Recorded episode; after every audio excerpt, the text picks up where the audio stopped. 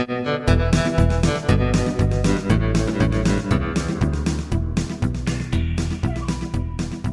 voting meltdown over voting rights. Where is all this headed in Texas? Let's figure it out. Welcome to the Texas Take, the number one political podcast in the great state. I'm Scott Braddock, editor at quorumreport.com, and grinding out those stories every day at houstonchronicle.com is Jeremy Wallace. How you doing, sir?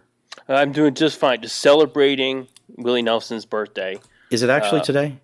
There's a dispute about that. Willie himself has said at times it's the 30th, but he's listed as the 29th almost everywhere else you look. So, mm. but anyhow, happy 31, birthday, Willie. Yes, absolutely. I know 31. you're listening somewhere out there. Why wouldn't you? well, why wouldn't he? Uh, 31 days, 12 hours, 19 minutes, and 54 seconds. That's what's left in this legislative session. Not that anybody is counting. Actually, we do at quorumreport.com. We put that countdown clock every session there right on the homepage, Jeremy probably yep. the most popular thing we do at this time. Right yep. as we go into May, a lot of people are ready for it to be done and some things happen in the process that are a little shocking to people, and a lot of this can be very arcane. I want to help people understand what's going on with these big issues. Let's start with the voting rights issue. I mean, we have seen this debate play out over Senate Bill 7 and HB 6. As you have reported here, these bills are very different. Um, yes. I saw this headline. Uh, from yesterday. That Democrats are asking the Department of Justice to monitor the legislative proceedings. Why are they doing that? Well, there was a bit of a meltdown in the Texas House Elections Committee uh, last night, uh, they voted out Senate Bill 7, sending it to the full House. And I know some folks who are legislative nerds, which I would be included in that, they would say, Scott, it doesn't go to the full House yet. It goes to the Calendars Committee next. I, I know that, right? But, but the committee voted to, to recommend that the entire House sign, off on, uh, sign off on Senate Bill 7. Now, what they're really doing, let me explain this is they're voting on the language that they held that long hearing on, the 22 hours or however long it went.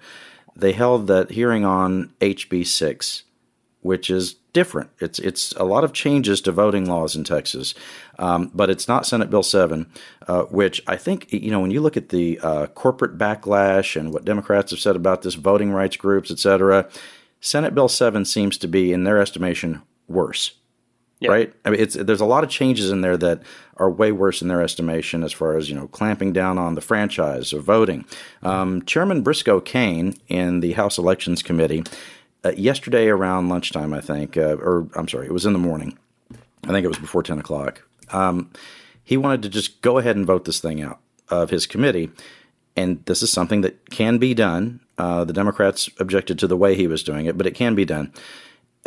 the Senate can have an all night debate on something, which they did with Senate Bill 7. Yes. And as soon as it gets to the House and it's heard in a committee, the chairman can just completely rewrite it. Right after they did all of that work uh, on the other side of the building, you know, for hours and hours, a full day of debating this thing. Um, as soon as it's in the House, the House sponsor or chairman can just rewrite the whole thing and say, you know, actually, the language that we held that hearing on, we'll just put that in instead. We'll delete everything that's in Senate Bill 7 and we'll copy paste HB 6 into it. All right. Am I making sense so far? So yep. Cain tried to go ahead and do that and then hold a vote on the new version of Senate Bill 7, this sweeping elections bill. And the Democrats on the committee had a few questions for the chairman about the way that he was proceeding. The chair now lays out Senate Bill 7 by Senator Hughes. Members the bill relating to elections, including election integrity and security, creating criminal offenses, spreading civil penalties. The chair offers up a committee substitute. Mr. President. Mr. Chairman? Yes. Can you walk us through the committee substitute and all the changes from SB 7? Of course. The committee substitute is identical to a bill that you voted on recently, uh, two weeks ago. Which Chairman? bill was that? The, the bill is House Bill 6. In full. In full. SB 7's been gutted. House Bill 6 has been put. I wouldn't say that, but House Bill 6 is on the bill. That's correct. Can I ask in the committee substitute, does it still have the provisions around filming for poll watchers? The committee substitute is identical to House Bill 6. Was that a no? It's identical to House Bill 6. Did House Bill 6 contain that? It did not. So Cain is putting his own version of this into Senate Bill 7. You, you heard that. The Democrats are asking, is that really what's happening? Now, part of why they're upset is because uh, the Democrats on the committee were given the new language for the new Senate Bill 7 right before the meeting started. So they haven't had a chance to read through all this yet, and they don't quite trust. I mean, one thing about a legislative process is if there's not trust, um, then the kinds of explosions that you're about to hear they do happen. Uh, yeah. The Democrats wanted to offer some changes to the bill, and um, that does not go well either here. Uh, Vice Chair of the committee, Jessica Gonzalez, who is uh, a Democrat from Dallas, she took issue with what the chairman was trying to do. These two bills are substantially different. You have said that time and time again in committee. You have many times that you have said that these bills are these bills are totally different. With somebody compares it to SB seven. I mean, so I, I, mean, I have to object. I mean, we okay. this is wrong. Uh, we deserve to have a public hearing on this, and so I'm, I'm going to object, and I'm going to offer three committee three amendments. Mr. I'm going to offer three committee amendments. So, isn't the language in the committee sub well, we, the exact yeah, we, bill we had a mm-hmm. 22-hour hearing on? We we we got no notice. Got the committee sub like literally seconds like, ago. Come on, it's man. the same thing. So no, no, it's not. Yes, this is. is absolute crap. It's the same thing. It's okay. Uh, he says it's okay. Don't worry about yeah. that. Now, and, and a uh-huh. reminder: this is a committee hearing and not like a bar discussion hearing somewhere in right. town here. Yeah, so Cain tries to, even after those questions and after one of the members of the committee saying this is crap and all of that, he tries to go ahead and hold the vote. And here's how that goes The chair moves that Senate Bill 7, as substituted, be reported favorably to the full House of recommendation that do pass and be printed. The clerk will call the roll. Chair Cain. Aye. Vice Chair Gonzalez. Nay, but I again I have the committee Beckley. substitutes or not committee, the committee amendments. We're in the middle of voting. So you're not going to recognize my, the amendments that I offered? Clardy.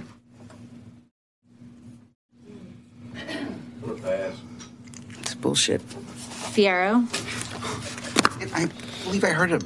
Yeah. We're not. All right. So we'll be doing this after the floor.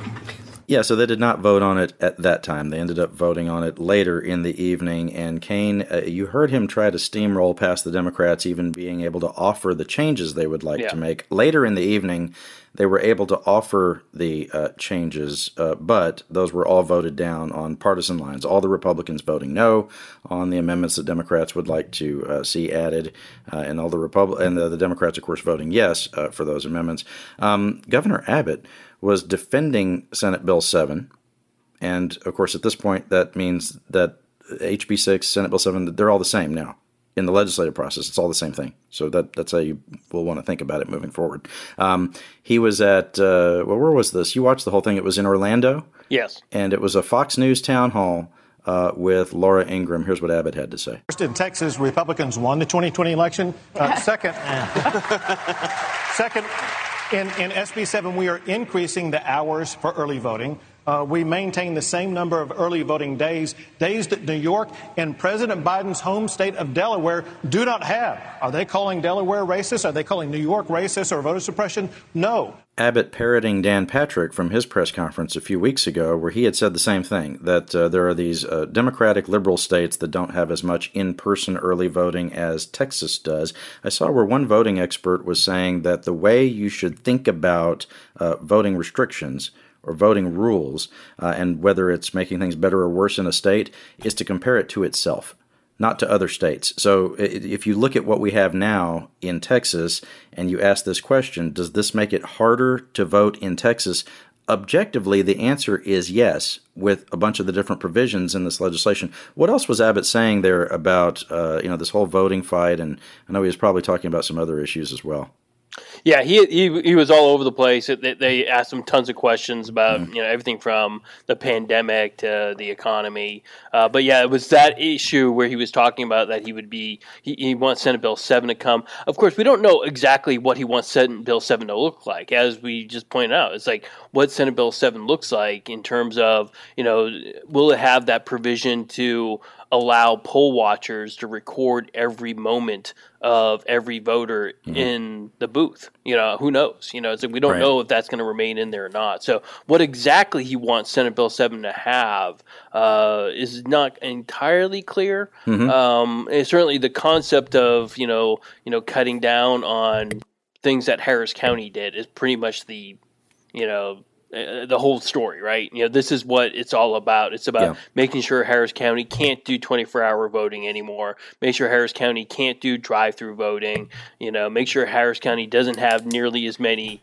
you know, polling sites as they did before. All right. that is in the current Senate Bill 7, mm-hmm.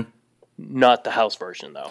Although the House version was just subbed into the other one, right? The yes. substitute. Well, uh, what I would say is that uh, as Abbott is saying all that and, and, you know, projecting such certitude with that crowd and they're applauding the things he's saying about it, um, while he's saying it, the legislation is changing in the moment, right? Yes. I mean, that was last night at this town hall, and that was uh, being voted on, that issue being voted on in a committee last night. Uh, I was watching the committee.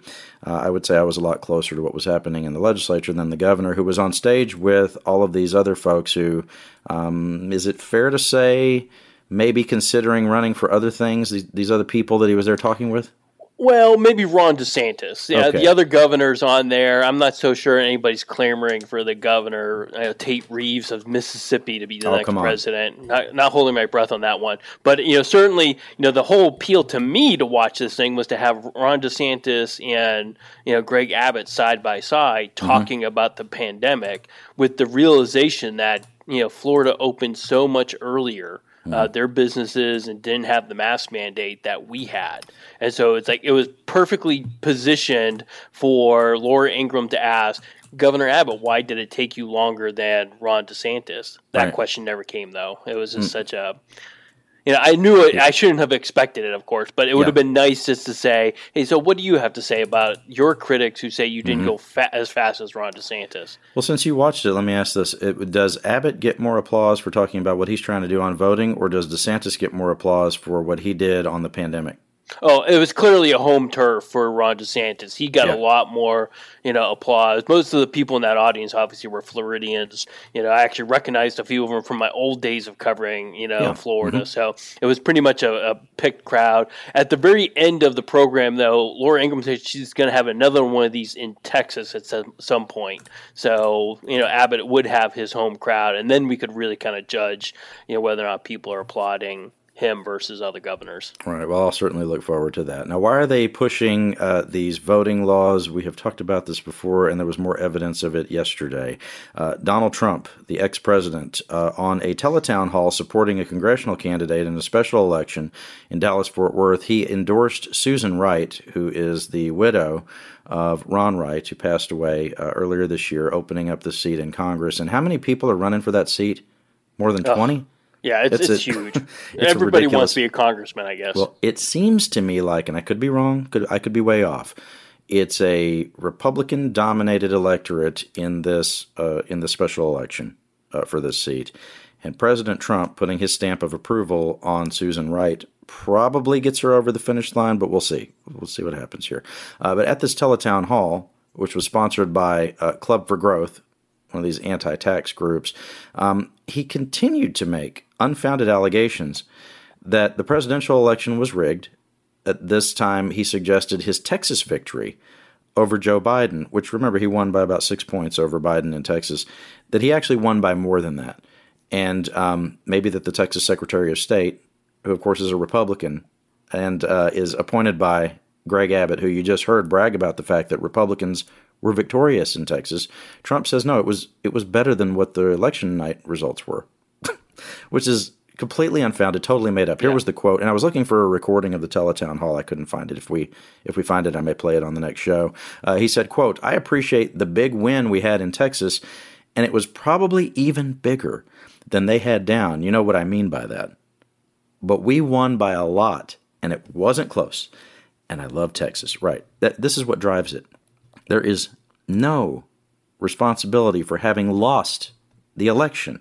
Yeah. You know that every time that um, you know political parties have lost national elections, there's some self-reflection.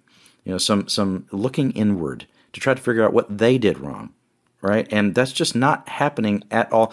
And the Republican Party is not doing that and is still so in the grasp of Donald Trump, right? Even though he he lost. I mean, think about it this way: after John Kerry lost, there's no cult of John Kerry after he lost. He just he lost. He's gone. So, and that's this is bipartisan. After Mitt Romney lost, there's no cult of Mitt Romney afterwards. People don't say, you know, the election was rigged and Romney really won and just hold on to it forever and would never let it go. Uh, but with this, there is no self reflection. It's Republicans insisting that Trump was cheated right? He's perfect, and there's no way that he actually lost. And in fact, this this takes it even to another level, Jeremy, because we've heard that before. But what I'm saying now, we've probably said a version of that on previous programs. This is to another level. He's saying, yeah, I won Texas, but actually, I won it by more than your own Republican Secretary of State says that I did. Well, which is really hard to understand because he lost Texas eh, worse than any Republican running for president since you know, you go back to 1976. It's like a, a, Republican hasn't done this badly running for president in Texas since then. And yet here he is making it sound like not only did he win, but he won by a bigger margin. It's mm-hmm. like, what? No, no, no, none of that's accurate. It's like at some point you just wonder. It's like as you keep saying that kind of stuff, does it make the the Republican Party kind of not you know work on the things that are a problem for them right now in mm-hmm. Texas. Mm-hmm. When you see places like you know Houston and San Antonio that were once Republican or voted Republican at times, now voting hundred percent for Democrat. Why not fix that problem rather right. than just pretend you won everything by bigger margins than ever before and right. aren't I great? You know, right? So self reflection. Like, uh, you yeah. know, what, what what was it about uh, what you were selling that people did not want to buy? Yeah. Right. And and, and I, I should add that it's it's that um, these parties they do self reflection if they want to find a way back to victory. Right. Yeah. There are things that I need to change about myself so that it, that people will uh, you know buy into what I'm selling, and they're just not doing that at all. Do you remember what Governor Abbott said last week about this proposal to let people walk around Texas almost anywhere, with some exceptions, uh, with no permit uh, for their handgun? What they call constitutional carry. He sort of danced around that question, right? Yeah, I was standing inches from him as he said this. now, am I characterizing this correctly? He was just asked point blank, would he sign the bill? Does he support it? Right? I mean, that was that Correct. was the question. And you have to listen closely here because the audio isn't great. Uh, but this is what Abbott said about a week ago uh, about the question of permitless carry of handguns in Texas. Oh, I in my office, we are looking at all these bills as they're working their way through the Capitol. Uh, and while we are working uh, to see what happens with legislation like that, uh, what I'm uh, focusing on uh, are the items that I listed uh, as emergency items, items that I talked about in my state to state address. one thing that I've made clear, and that is in order to avoid a special session, we have to pass the emergency items. We have to pass the items that I talked about in my state to state. and so we are working to make sure that those issues are positioned in a way so we can get them across the finish line as we do continue continue uh, to watch uh, other legislation work its way through the process. Great, thank you guys. Thank you so much. And then folks, of course, would like to add, you know, ask a follow up question because none of that really answered the question at all. That deflection must be going over like a lead balloon with Republican voters. I'm going to bet that a poll was done in the meantime that gets us to the new answer on this. So Abbott was on um, a radio station in Dallas uh, on the conservative WBAP as a, a conservative talk station. Rick Roberts puts the exact same question to Abbott, and a, about a week later, here's the new answer. Are you going to support constitutional carry, Governor?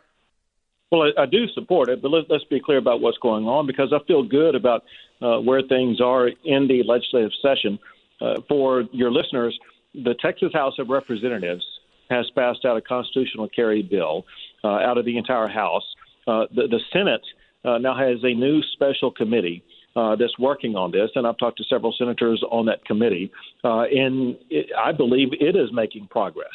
And so uh, once once the, the Senate passes it out, the House and Senate will convene and work out any differences and get it to my desk, and I'll be signing it. So yeah, I, I support it, and I believe it should reach my desk and we should have constitutional carry in Texas. And and you know, listen, for your audience, this is something that 20 other states already have adopted.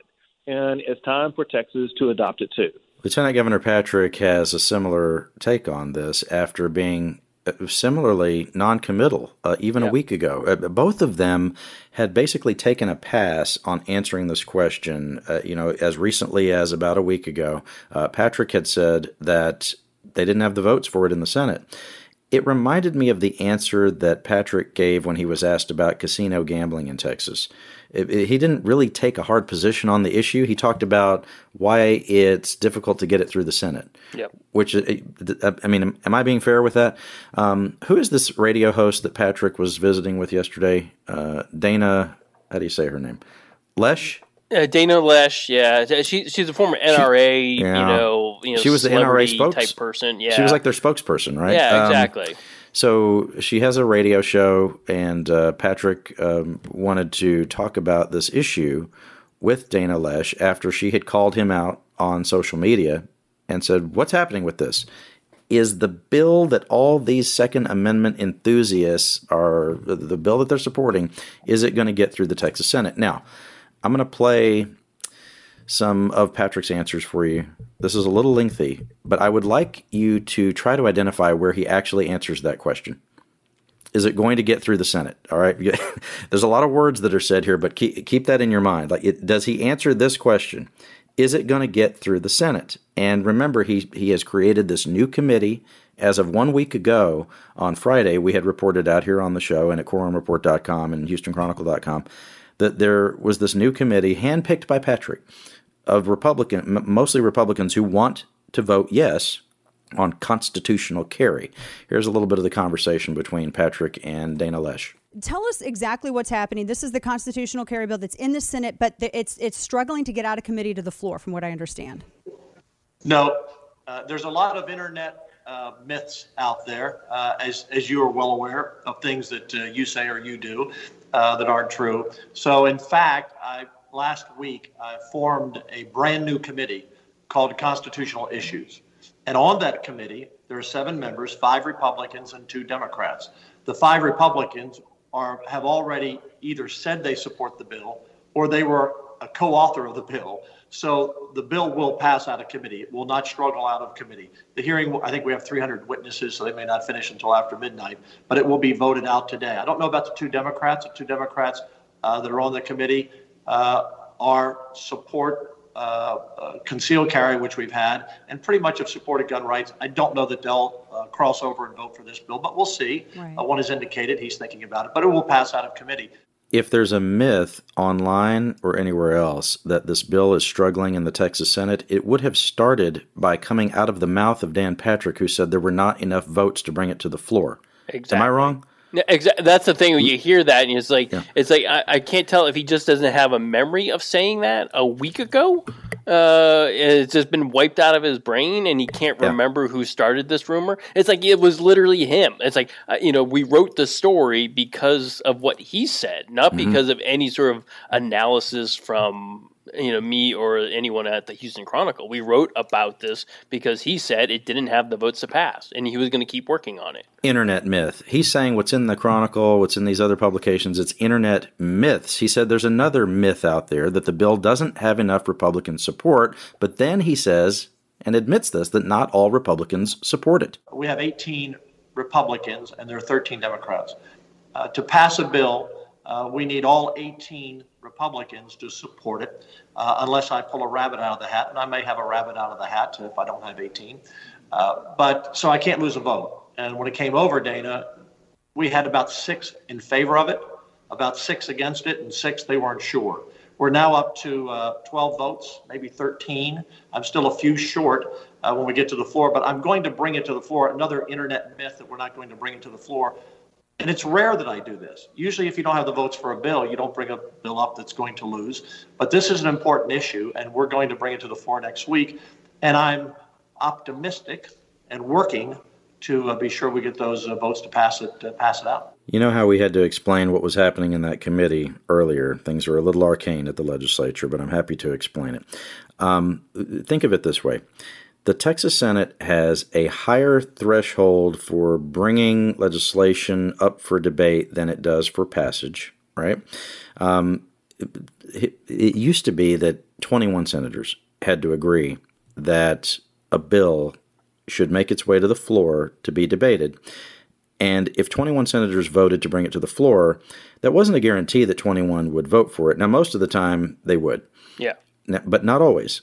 There are some times that you may not agree with a specific proposal, but you do agree that it's worth talking about. So there yeah. are different thresholds, and and and yeah. So so if you think of it that way, the rules actually make perfect sense. It's like th- there's a lot of times that you might agree and you will engage in a debate because it's a worthy topic, it's a worthy proposal. It doesn't mean that you necessarily agree with the conclusion of the person making the argument on the other side, and you may not end up supporting what it is that they're pushing, but no piece of legislation is perfect. Patrick said that what he's going to do is hold a vote on whether to move forward with the bill, even if it may not necessarily have the 18 votes ready to go to move it forward. And I'm trying to remember, I'm, it probably has happened at some point, Jeremy. I cannot remember that ever happening where the lieutenant governor held a vote on whether to move forward with a bill if it didn't have the necessary votes to move forward. They don't do that. That's that's not the way it's done. And there, there are various reasons for this, including what I just said. It also makes a lot of folks uncomfortable who are in the legislative process to have to be on the record with a vote if it's not going to pass anyway. Yeah. Right. And so uh, you know that there are certain Republicans who do not want to vote on this at all. Patrick says he's close to being able to bring it forward and move it forward, uh, but he admitted there that he's at least five votes down in the Republican caucus. Well, and, and, again, let's take that time machine back to last week when he said, "If we have the votes to pass permitless carry on the floor, I will move it." It's like like so, the, so if he yeah. if he doesn't have the votes, but now he's saying that it's a myth that he won't bring it to the floor. Uh, but but he had said that he was going to bring it to the floor until yeah. you know he had the votes, and so I don't know. It's it's a very confusing two weeks trying to figure mm-hmm. out you know how he's trying to position. It tells me he's had some sort of evolution of some sort on this, whether it be on the actual topic mm-hmm. uh, of permitless carry, you know, or not. I don't know. It's like, or if it's just something like he thinks there can be a vote on it, or he wants to, you know, obviously creating that committee. Uh, but it's interesting. You you never hear him say constitutional carry. You know, it's just like he, he avoids that word versus what you heard Abbott saying, mm-hmm. using that word and embracing it. So yeah. there's a you know there must be something in Dan Patrick's mind that continues to say, no, we're going to call this permitless carry, and I'm still very worried about law enforcement, and I'm going to mm-hmm. continue to kind of listen to them and try to figure out what I can go about here. You know, and I think as much as Patrick and uh, most of the Republican Party has really staked um, their position on support for law enforcement across a host of issues over, especially over the last year, um, I think Patrick has never been enthusiastic about this specific proposal ever. Um, you know, way before any of the back the blue stuff and all of that. I mean, I'm thinking back to 2015 uh, when this was debated uh, on the Senate floor as an amendment to the open carry bill. Uh, and Patrick, at that time, he was not enthusiastic about it. And I will repeat something I said before. And some folks will laugh because I repeat myself all the time. I'll repeat this again. Patrick can pass something out of the Texas Senate if he wants to. He is he is the Texas Senate in a yeah. lot of respects. They bend to his will all the time. And in my conversations with senators on this, it has become very clear Patrick, at least up until last week, was not leaning on them to do this. Uh, you know, not telling them, you know, privately anything like you'll suffer the consequences if you don't vote to move this forward. He was not doing anything like that, which is in stark contrast to some other things like his property tax legislation previously in the 2019 legislative session, um, on the electricity repricing debate, which we mentioned last week. He was leaning on them hard to support what he wanted on that. Yep. Uh, he's not. He has not been doing that on this, and I still think even with these new comments he's making, Jeremy, he's he's not really doing that just yet. Yeah, I, am getting that same sense too, and, and and it's very important for people to kind of remember. So yesterday there was a lot of testimony, you know, uh, you know, on, on, this issue, you know, particularly from law enforcement, and mm-hmm. I, I kind of want to quote uh, Ray Hunt. Okay. Uh, he's the executive director of the uh, Houston Police Officers Union. Mm-hmm. Uh, he came out and said, "Look, if there aren't changes, like the bill as it currently stands, if it's not amended, they are a hard no." On this legislation still. Um, so like yes, you have that, you know, where you have like you know these are police, these are cops, these are these are you know the back the blue you know world that you know the Texas Senate has been trying to you know be supportive of, right? And here they have this issue in which it, not just Ray Hunt, but you know uh, Dallas had you know you know police officers there as well, talking about you know really talking about how this is dangerous for them. It's mm-hmm. like and one of the you know pleas was you know please help our officers go home safely. And so you have that going on. So they have to make some changes to this bill to kind of. It's funny because there were some amendments that have been, you know, that you know, Charles Schwertner put out yesterday on this bill. He's the mm-hmm. state senator who's pushing this, of course. And yeah. like he said, he has like six amendments, and he read the six amendments, but then he pulled them down. and didn't put them on the bill. And so I'm not sure what kind of game is getting played here. Yeah. Uh, but I'm assuming they're bringing the the bill that the police still oppose to the floor, and they will start amending it to a way in which the police are more acceptable of it. I'm assuming to help kind of bring people over. Yeah, it's possible, although um, they can't do any of the amendments on the floor if they can't bring it up for debate. And Patrick says he is still five votes down at least. That's what he said to Dana Loesch there. Is it going to pass? Remember, when we started this conversation, um, that's what I asked you to keep in mind. As you're listening to Dan Patrick, does he ever actually answer the question, is this going to be brought up for debate? Will you have 18 votes to be able to do that? Um, he said something in this interview that I thought was pretty funny. It made me chuckle. It's pretty funny. He said that he doesn't bully senators into supporting anything, which would be the exact opposite of what I just said a little while ago. I don't go out there and bully someone into a, a, a must vote. I try to bring them along, find out what their objections are, and bring them together so that they make that decision on their own. Because when a lieutenant governor, and in Texas, we're different than any other state, the lieutenant governor is the president of the Senate. No bill gets to the floor without me approving it getting to the floor. And I, I control all the committee chairs. I appoint them, the committee members like this committee I put together. I handpick them and the chairman. Uh, but at the same time, it's better for people to get there and be supportive of it. And uh, and I think we're making a lot of progress. Uh, and I, I think we'll be successful.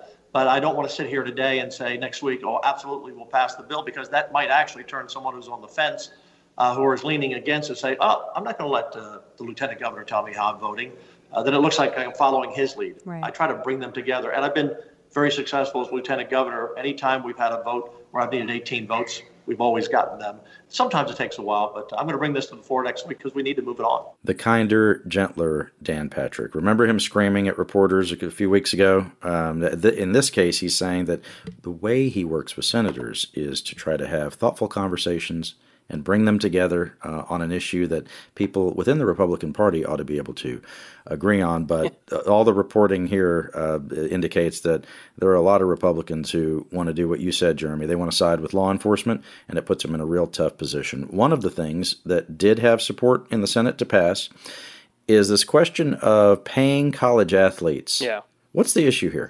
Yeah, the evolution of this, you know, issue is really interesting. You know, it's like I've never heard a floor speech quite like what uh, Brandon Creighton of Conroe, you mm-hmm. know, brought up. He was he, he flat out said he was against his own bill, and but he's evolved over time on it because you know, it's like obviously like he's he's worried about the sanctity of college football. He wants to yeah. enjoy these amateur athletes. Mm-hmm. Doesn't think they need to be paid because they're getting college scholarships and things like that you know, but uh, one of the issues that's happened in, in, you know if you go back to California in 2019, I believe they were the mm-hmm. first ones out of the gate that passed legislation that allows college athletes to you know make money off their name and likeness. You know, think of like you know uh, a, a, a swimmer being able to you know teach swim classes in the summer. It's like right now the NCAA does not allow that. You know, it's like you can if you're a music, music student, but you can't do it if you're you know in a sport and want to do that. And so yeah. this opens the door for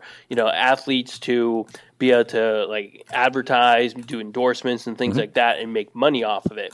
Lots of opposition to it in Texas. Like I said, Creighton was against it, but he said the turning point was when he saw Florida and Alabama, two heavily college football crazy places, right? Yeah. Uh, they have passed similar bills to allow uh, student athletes to get paid. So you he and he didn't hide the fact on the floor. He said this is you know we will start losing recruits to. Mm-hmm you know, Alabama and Florida because they know yeah. they can get paid for their likeness and name, and Texas doesn't have that. Even the ADs for Texas, University of Texas and Texas A&M, mm-hmm. Testified not necessarily for the idea mm-hmm. of like paying students, but they want Texas to do something because they too see the disadvantage you know we're going to get in recruiting people to the state to play football uh, if Alabama and Florida can come in and say, "Hey, you can make money on the side here. You can't do it in Texas." Yeah, and so, it, everyone has an opinion on this one. It's uh, it's pretty remarkable that anybody would hold out this idea that college athletics isn't a business. Yeah, you know, I mean, how many hundreds of millions of dollars? And look at the empire that uh, you mentioned A and M and the University of Texas, UT at Austin in particular and how much money flows uh, because of the football program and the, you know all of the involvement of the alumni and all of that. It's just uh, it's it, it flies in the face of reason that you would say, well, you know, the the people who are actually doing the work should not be paid yeah, clearly the coaches and the universities are making a lot of money off these kids coming mm-hmm. to college. You know, a lot of them, you know, aren't going to go pro. You know, it's like you think about all those players, you know, on the football team, you know, at any major university, and right. like you get one or two that go pro you know, yeah. it's at, at, most of them, if you're lucky. It's like you think of all those kids who will play, you know, say like I'm just going to pick on University of North Texas mm-hmm. or you know Texas State. Like all those kids, you know, their pro- prospect of becoming a pro is pretty limited, and so. But yet they're helping those universities and those coaches make millions of dollars, and they don't get a share of that. Amazing. Um, Dan Crenshaw is back on the job, Republican congressman from Houston.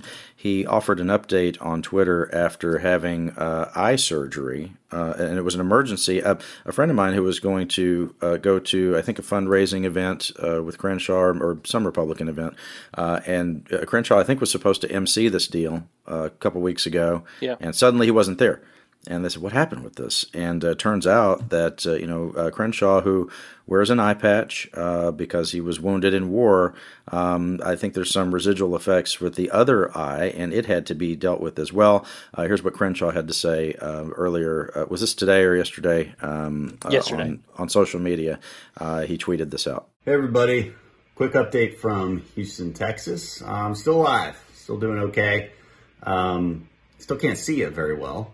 So if you want to get an idea of what I see, imagine putting on a dive mask and, of course, blocking out uh, one half of it.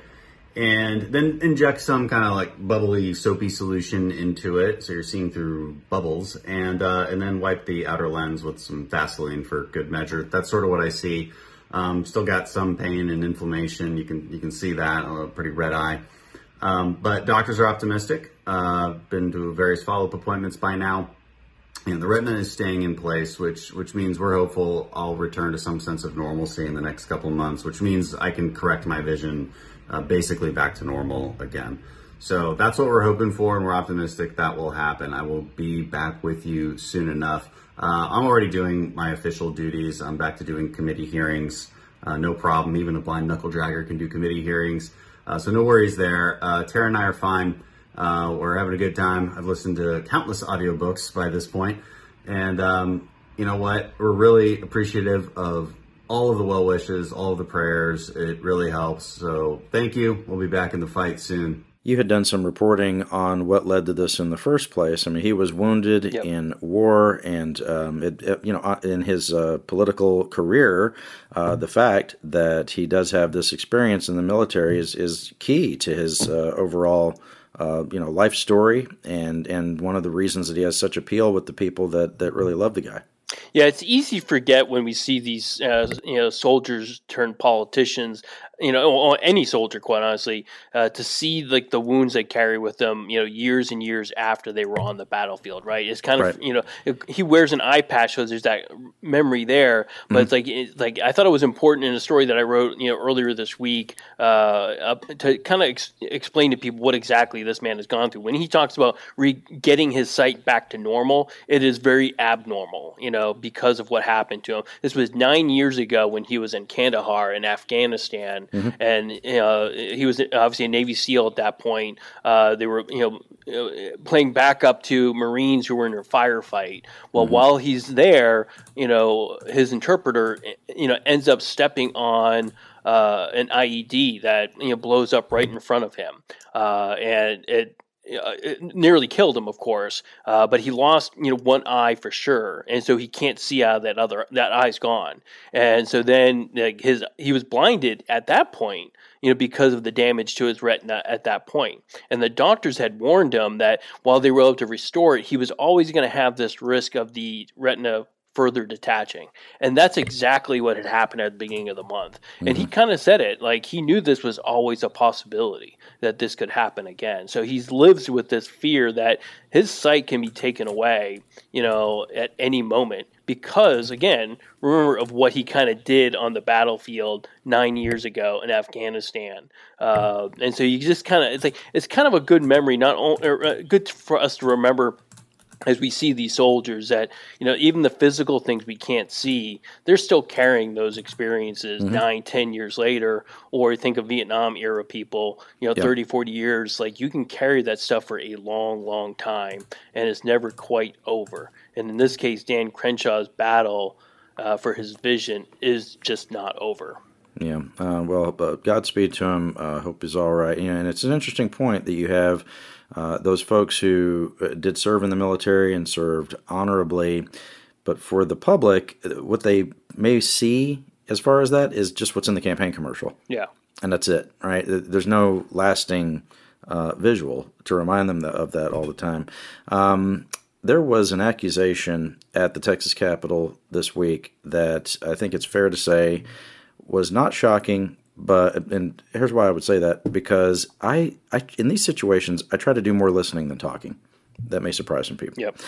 um, but but it, I, it's it's a serious thing. Um, there was an accusation that a young female Capitol staffer had been drugged uh, with date rape drug. Um, that she had been roofied, is is you know the way they would say it on the street um, by a lobbyist, and this just sent a shockwave through the Texas Capitol, uh, but it was reported yesterday. The Texas Department of Public Safety, which was investigating, and the Travis County District Attorney's Office came out and said definitively no crime occurred, that apparently this did not happen. Um, the only thing I can think of, Jeremy, that would get a prosecutor to go that far in their commentary on this, in, in a public statement, say that the thing that was alleged didn't happen. Only thing I can think of is that the victim, the alleged victim, said that it didn't happen.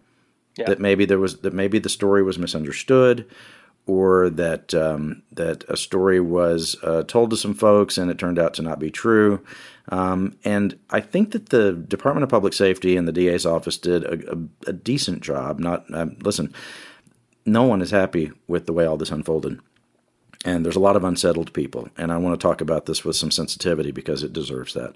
Um, I think that the DPS and the DA's office in Travis County, they were trying to avoid creating an environment in which victims of sexual assault don't want to come forward.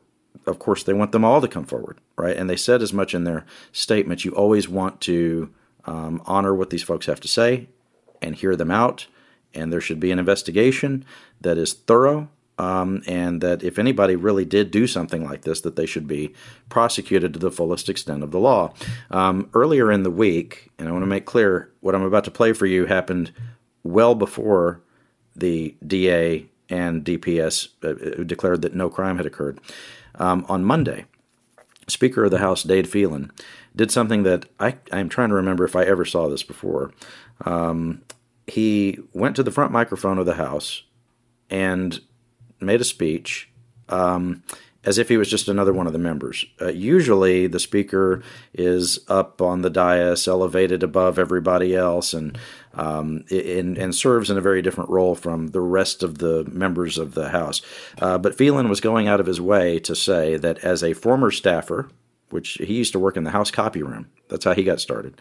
Um, as a former staffer and a member of the body, he had some things to say about this allegation uh, that really had just rocked the Capitol. These allegations shake our Capitol families to its core.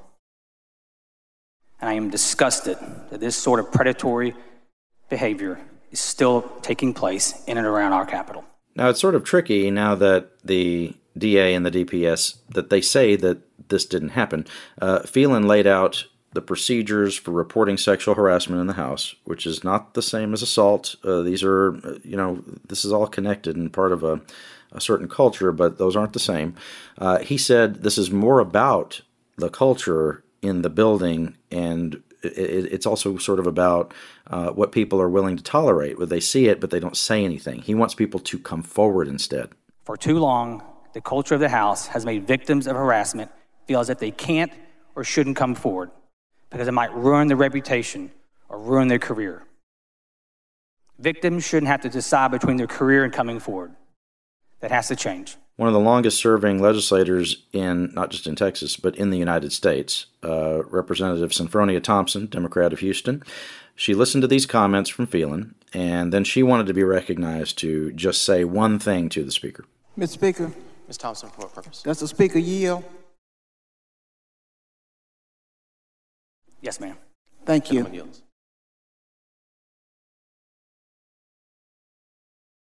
Thank you. You're welcome. Thank you, Missy. That speech that Phelan gave, in which he laid out some of the procedures for dealing with sexual harassment claims at the Capitol, uh, was really directed, Jeremy, I think, at the Capitol community and at the House specifically. He was talking to the members, he's talking to the staffers, he's also talking to female lobbyists. You know, it was very unfortunate, I thought, that um, earlier in the week there were some people who were glomming onto this. That's the term I'm going to use. They were glomming onto this to try to advance other um, uh, political goals. Uh, for example, I saw folks at the Texas Public Policy Foundation uh, say online that as, as soon as this allegation was made, they were saying this is a good time to remind y'all that governments should not be able to hire lobbyists. Yeah. Well, right. They're, they're going straight to something else that they want to talk about. Then I saw certain legislators saying that this lobbyist who is accused and the company that they work for will now be banned from my legislative office. All right, so they jumped straight to that, and they said that that was a safety measure. Um, and then you had at least two legislators say that all lobbyists were banned from their office. It would be as if if one person in a profession had been accused of something. Let's say if a reporter had been accused of something, and then legislators said, "Well, you know, all reporters are banned from our offices and from the Texas Capitol. That would not make any sense. Um, but the speaker is really um, putting a focus on, and after the DA and the DPS came out and said that no crime occurred, which was a very definitive statement, once again, um, the speaker said, Well, that doesn't change what I said earlier in the week, which is we have to do better around here yeah. when it comes to this stuff. This happens across industries. This happens in look, if you think about, and our producer Sarah and I were talking about this earlier, if you think about where the most news coverage is when it comes to these things, it's in, and this is in my estimation, it's in two um, there's sort of two competing cultures. There, there's one which is the sort of permissive culture where these things go on and people act like, oh, boys will be boys, and you know, don't worry about it. The guy who's making these off-color comments all the time and creating a hostile work environment, that's just the way it is around here, and a lot of people will point to that. But at the same time, there's a culture of people who want to change it and want to fix it. So think about where those industries are. It's media, it's politics, um, Hollywood, Broadway. Um, you've, you've seen all these stories where you know maybe a theater company uh, they decide that uh, you know the guy who runs the place needs to be run off because he's you know acted in horrible ways uh, to the people who are the performers, and uh, of course we remember you know what had happened with Harvey Weinstein and all of that. Um, you think this never happens in the oil and gas industry? How many stories are there about that? Do you, uh, uh, you know, there there were some interesting reports about uh, how blue collar workers, you know, women who are uh, you know maids at hotels uh, have to put up with this kind of stuff from from men, and it's terrible. And uh, you know, people who work in serv- the service industry, you know, who don't have a big um, you know big megaphone to speak out on this stuff. It happens everywhere. Yep. It happens everywhere. The conversations seem to happen in certain places, and it's good that they do. Um, but this happens everywhere, and it's something that people just need to not put up with. You know, and, and, and I do think that, as I said, I, I try to listen more than speak when it comes to these things. My my text messages this week, the the traffic that I saw on social media, when this allegation was made, and, and this is the main thing I would say about it when the allegation was made, I didn't hear anybody say there's no way that that happened. Yeah. No, exactly. right. Nobody said nobody said I can't believe that that there's no way that that's true. Instead, what I saw was a flood of women at the Capitol saying, "Of course it did," and all they wanted to jump straight to was who did it and let's let's deal with this, but they also wanted to talk about how they all have some story of some guy doing something that he should not do. And I want to say this this is a little, sort of a personal thing. I got a, a, few comments from some women who said, Thank you for being one of the good guys at the Capitol. And I appreciate that. But at the same time, I feel like the bar for being a good guy ought to be higher than not being garbage. Yeah. you know, because there are some people who are just awful. Yep. So yeah, a lot um, of people haven't gotten yeah. the memo that you know it's 2021, and like you know, I don't care how many times you watch Mad Men or something, it's just not acceptable in this Mm-hmm. day and age. Uh, well, and, and you know, it's not. Uh, uh, maybe one of the good things, or uh, maybe the thing that we should be doing, you know, as a culture in the Texas capital area at least, is like having this conversation more regularly. If you remember back in 2017, uh, there was a lot of talk about tightening up the sexual harassment, you know, policies in both the House and the Senate to address this issue because Yeah, they realized there were holes in the system that just weren't, you know, like we talked about, that were preventing women from being able to come forward and you know try to get help right? And so they're trying to fix this thing. It wouldn't be a bad idea to go through that conversation maybe every session to say, mm-hmm. wait, are we doing enough at this point? You know, eh, are eh, what is in place is it enough? And you kind of heard that from you know the speaker you know talking about this and like the idea that this still like that's he used a word there like this is still something that happens that we're trying to get out of the culture right? You know and it's like and, it's, and at least there as more women are getting elected to both the house and the senate Mhm. you know it's like it, it's been a good thing in like showing that like we just can't let this be the same system in place as it was in 1980 you know, it's mm-hmm. like it's got to advance. It's got to be better, and it's got to treat the women with far more respect than you know. Look, in 2017, 2019, 2021, mm-hmm. even now, you just see the the interactions, and it makes you nervous. You know, I don't care if you're a man or a woman. These are bad, you know, you know, incidents that you just you get sick of seeing at some point. Yeah, well, I want to hear um, all the thoughts that folks have on this. I mean, I would vi- invite you to reach out to me, uh, ksbraddock at gmail.com. You can tweet at me at Scott Braddock, and it's a conversation, like you say, that, that's going to continue. Um, and we can have the most impact in the places where we are. And I am always at the Capitol. All right. If you enjoy the show, you should be a subscriber on Apple Podcasts, Google Podcasts, however you listen to your favorite podcast. Give us the best rating that you can. We do appreciate it. And we would love if you would subscribe at quorumreport.com and houstonchronicle.com. And we'll see you here next week to do this all over again.